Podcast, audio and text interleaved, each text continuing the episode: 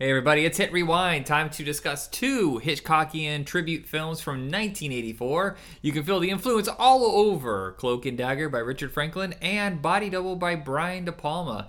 Two students in one way or another, one's a protege and one just clearly learns straight from the master. And I'm your host Michael, Kersey's on the other side, and we're going to discuss these two films. Hey, how's it going?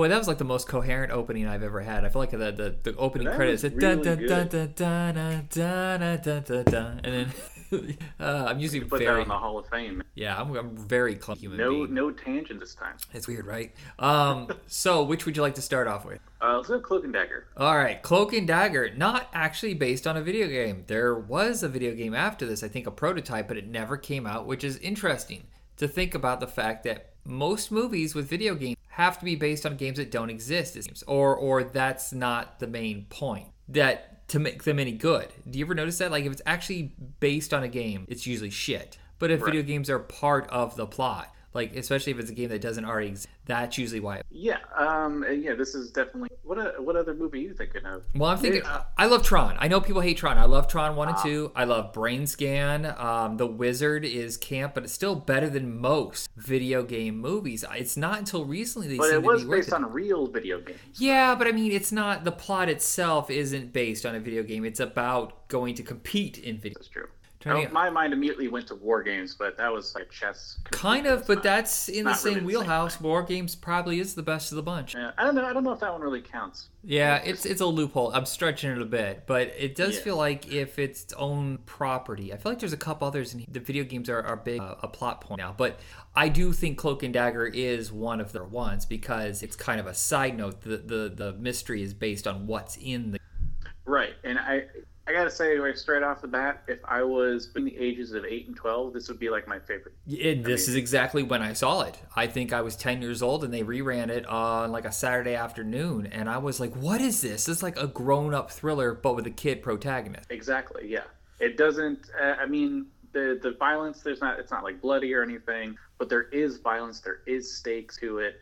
Um, it's just adult enough for a kid that it's not like out of your mind scary. I can't watch this. Yeah. Um, but not talking down. Right, and that's really hard to do in a lot of these movies. Uh, it's written by Tom Holland, who would have his major breakthrough the next year with Fright Night. Um, he done uh, Psycho 2 with Richard Franklin, teamed up again for this. And I think that they the character respect. They never play it down to make him dumber. Um, why can't I think of his name all of a sudden? Uh, the kid who stars in E.T., who's like in all the Mike Flanagan right now. Henry Thomas. Henry Thomas. Um, I think he is a wonderful protagonist, and it's kind of sad that his career kind of disappeared for like six or seven years. I don't know if he got bored of the whole thing or you know went off to college and then became an actor like full time later.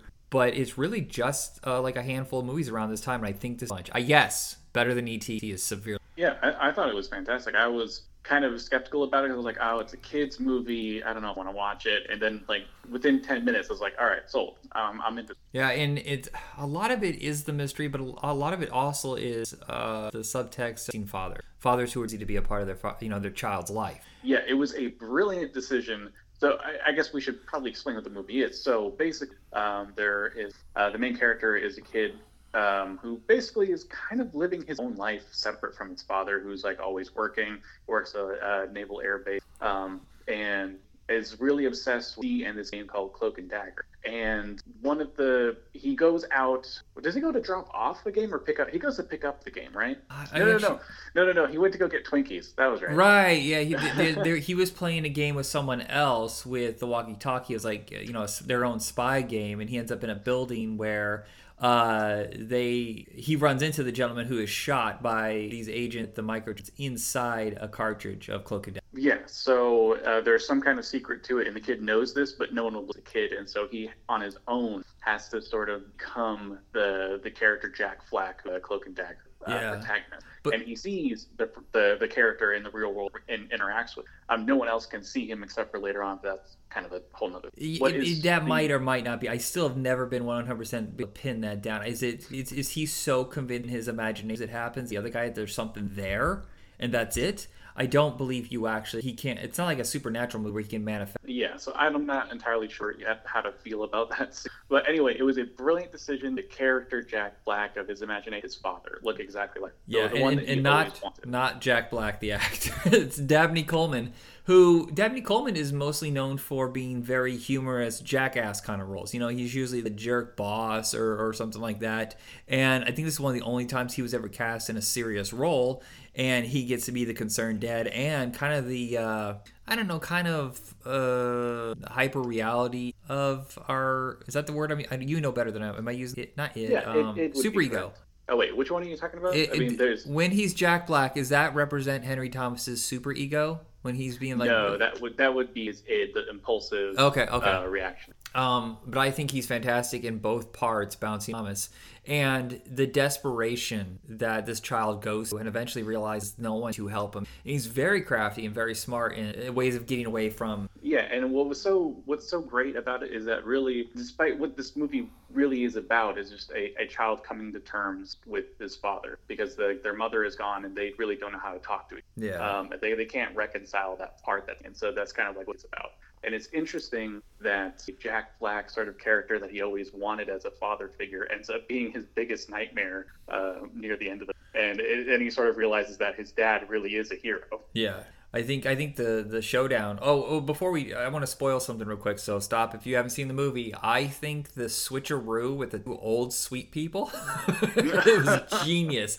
I did not It expect that in any way. Um, yeah, because like you were there in the car, and he's like, "I gave up my good camera for you, kid. This better be good." It's like no, no adult would do that for some kid they don't know. And then the reveal when she reaches back and has three fingers, like, oh, okay, this all makes sense. That was an amazing twist. Yeah, and apparently that's his real life wife. I had no idea who he was. He was a Western hero, I think, in High Chaparral back in the '50s, and uh, that the, the older lady that's with him is his real life wife. I was like, what? that's cool. Yeah, and what I love about it too is that they're they're they're spies, but they also do have a genuine relationship with each other, which they kind of play off of, and it, it's both like really funny, but also at the same time. yeah, and they're very good at manipulating boy. yeah.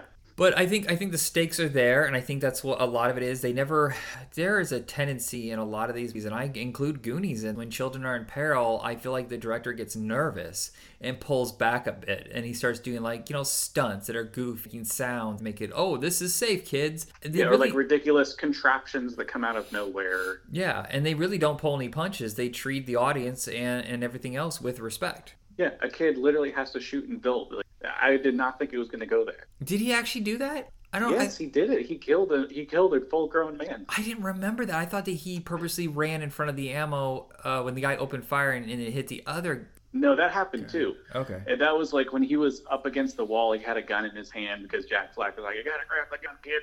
And then he he has the gun and he's like pointing it at the guy and he's like, "Please don't make me do this." And then the guy's like giving a whole speech about what he's gonna do. He's gonna, ah, "I'm gonna."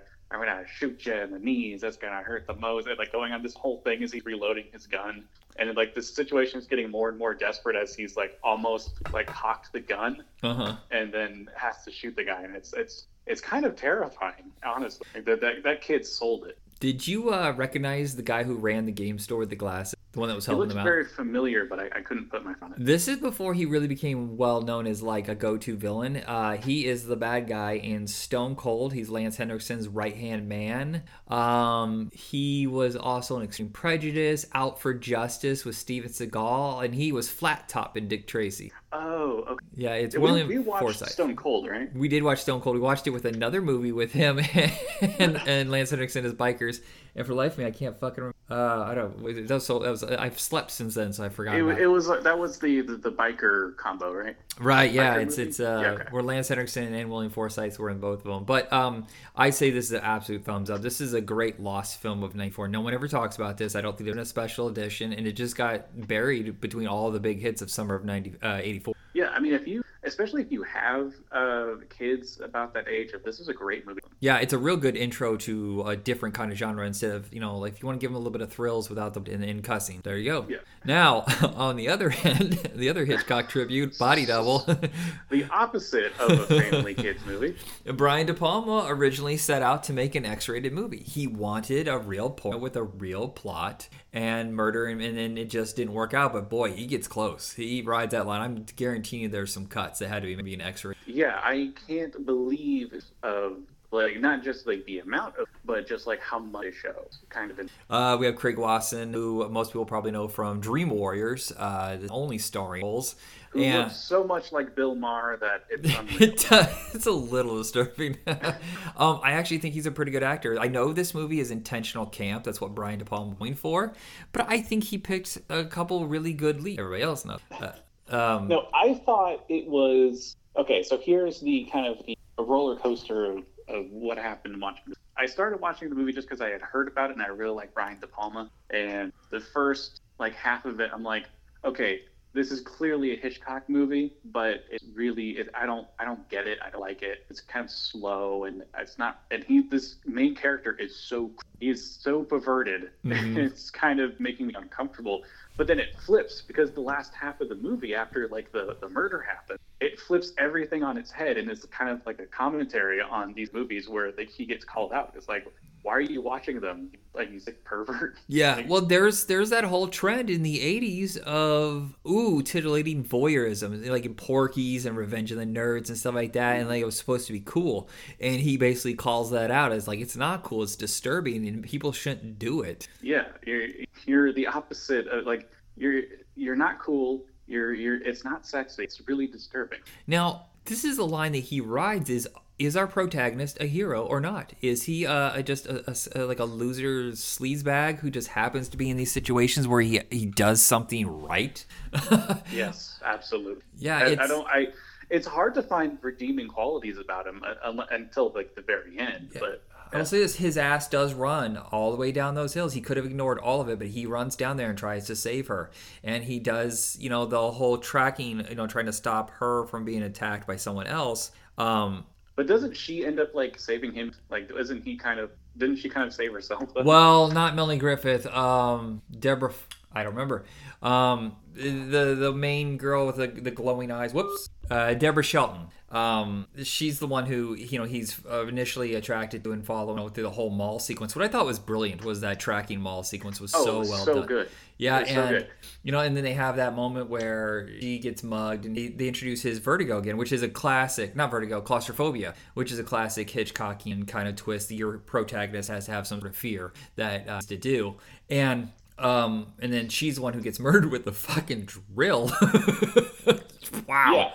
What? Yeah. Again, what's fantastic too is kind of like the the way that the movie mirrors itself at the halfway point is that he is kind of paralyzed by the situation and comes too late to save her at the and like, save the save the, the woman in the first half of the Uh-huh. and the second half is kind of like kind of redoing the movie over again, but him actually being Right. Yeah, it's it's a, a fun balance because the person he sees isn't the person he sees. It's Melanie Griffith uh, being hired by uh, Greg Henry. These are all spoilers. Greg Henry, um, who is a fucking gold star winner of this whole genre. Every time I see Greg Henry, I know that I'm going to get a really cool sleaze bag. I think my favorite performance is in Slither when he's like the mayor.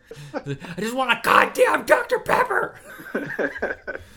All my friends are dying. I just want a Coke or something, whatever you said. Um, but I think he's really fun. And it, it, it once you know the whole plot, it's obvious he's setting him up. Like you go back and watch it a second time, you're like, Yeah. wow, he's really too over eager, uh, trying to get into this house, barely known from an acting class, and um, and then of course the Yeah. the, the American uh, uh, seems really obvious later. But at first, you don't know what's going on. It's very interesting. Like who? Wait, what? The pieces line up pretty well. Some of these mysteries, there's lots of plot holes. I think Brian De Palma, as much as he was purposely trash, I think so too. There was a lot of deals about the whole setup that at first it makes sense. Think about it. I'm like, okay, yeah, that, um, but like he when he brought him into his house. first of all, that's weird. Why would you do that? to? And then that they explain that, and then he is the one that shows him the um, the um, the telescope, right? and it's like to, to look here because he knows that he's like lonely, a bad breakup, that you know he wants a rebound, and so here's a sexy lady that I hired to dance sexy for you. Basically, he didn't say that. I'm gonna hide that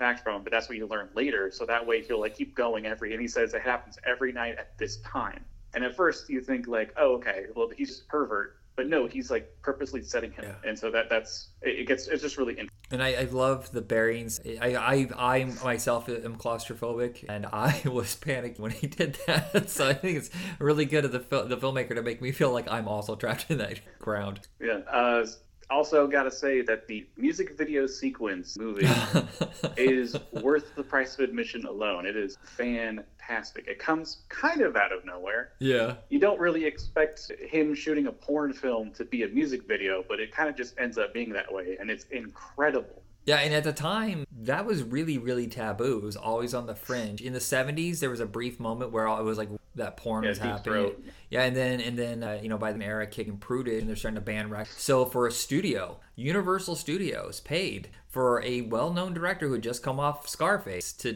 to to make a movie that has so much of the porn world in it. I mean, that is critical to the mystery. Um, was a bold move. It didn't make any money, but it was a Yeah, and also the, that it wasn't seen as, I mean, it's necessarily as being profane because he talks to her. I mean, like the, the sex that they have in the movie is more like romantic than anything. right. And then also just kind of, you know, talking to her afterwards is sleazy. He's trying to get information, and she seems like a person um, who's just like having a bit of fun by like dancing naked for Yeah, yeah. Uh, for his amused smiles. Like she does, she's not a stereotype in it. No, no, I think this is Melanie Griffith's really her- like her breakthrough because after this, she starts getting pretty big or you know big movies like Something Wild and Working Girl. And, uh, Cherry 2000. Oh, Cherry- that, that was actually earlier. Wasn't it? uh, it's, it's it's it's between. Um, yeah, this is kind of like shows that Shake what could have been a one note role and really yeah, I wasn't expecting. I wasn't expecting her to be such a character uh, based on usually how porn are treated on film. And and Brian De Palma does have a thing where look he's so much not so much lately because it's hard for him to get a green light for the last decade on anything a ten million dollar budget. But there was a time when he a big budget and then he would go off and do a lower budget. It was kind of wild and crazy because you know he does this, and then right after that he has to Untouchable, a studio film. Then he does Casualty of War, which was a very hard to uh, watch movie. Um, uh, I can't remember what he did after, but then somewhere in there he has Raising Cain. Have you ever seen Raising I have not. but Camp? want to. To the fucking it That's is- the one uh, where he is like raising a kid, right? Yeah, he John has Lithgow is- he has split personality. He just goes. Uh, John Lithgow just grabs it, sews it up, and, and spits it. Um, but he and then of course because that bombed, he had to go impossible. So he bounces in and out. I think Black Dahlia did.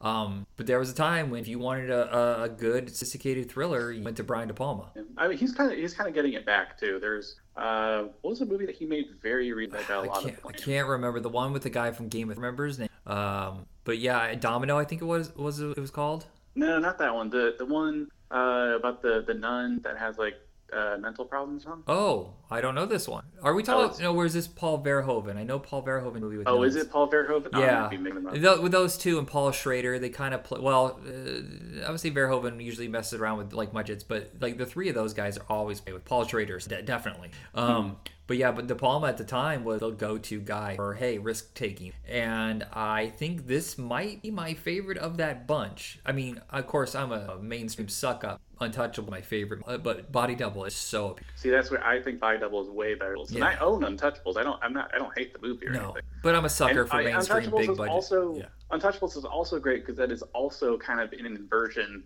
of the genre of uh, for cops. Yeah. Kind of thing. But I find what whatever's on his mind with Body Double is more interesting. Yes, that is something that I would like to know more about. Yeah.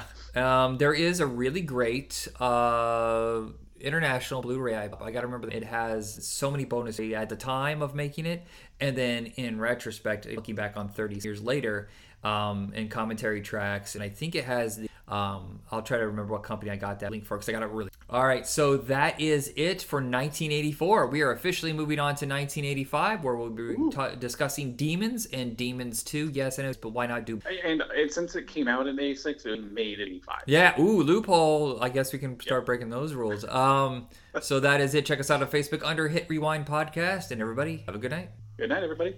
Uh, sorry, before we go, I forgot there is one thing I want to say. Body Double was not successful on at the box office, but it blew up on video. It's massive, and I mean, that makes sense. though. yeah, it's one of those things I think people are kind of embarrassed to go see in theaters. Plus, eighty four was so huge. Um, Yeah, there and, and is- I'm sure it had a reputation at the time for being right. pornographic. Well, I mean, so porn. people are like, "Oh, I can't, I can't let people know I saw that." Right, and there's also like you. It's harder.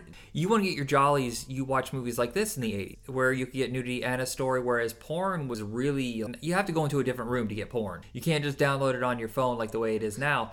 But it launched a whole genre, and no one ever talks about it. So for the next decade, there was so many movies that were influenced by body double. I mean, literally movies called Body Chemistry, Bedroom Eyes. Um, I, I could go on and on. They all had like Shan Tweed and, and even Deborah Shelton, who isn't naked in this movie, but she would appear in a bunch of movies uh, throughout the years where it was that was a selling. Um, but this there's, there's a whole decade after one film that made eight million dollars. Okay, now I'm done. I'll shut up. Yeah, I would do. We'll say that like now the landscape has really changed because now if it's like, oh my god, this is basically porn, they're like, oh, this must be like a really uh, fancy foreign film. Let me go see this and tell everyone. Yeah, it, well, it, these movies, those sexual thrillers, died around 2000 when streaming you know, like at least it was low res, but you could get porn a lot easier. The whole franchise, the whole the whole wave of those direct to video movies died. But for 15 years, you had stars of that genre. You had a section of sexual thrillers, and it's, it's kind of funny looking back because there are some gems in that crap.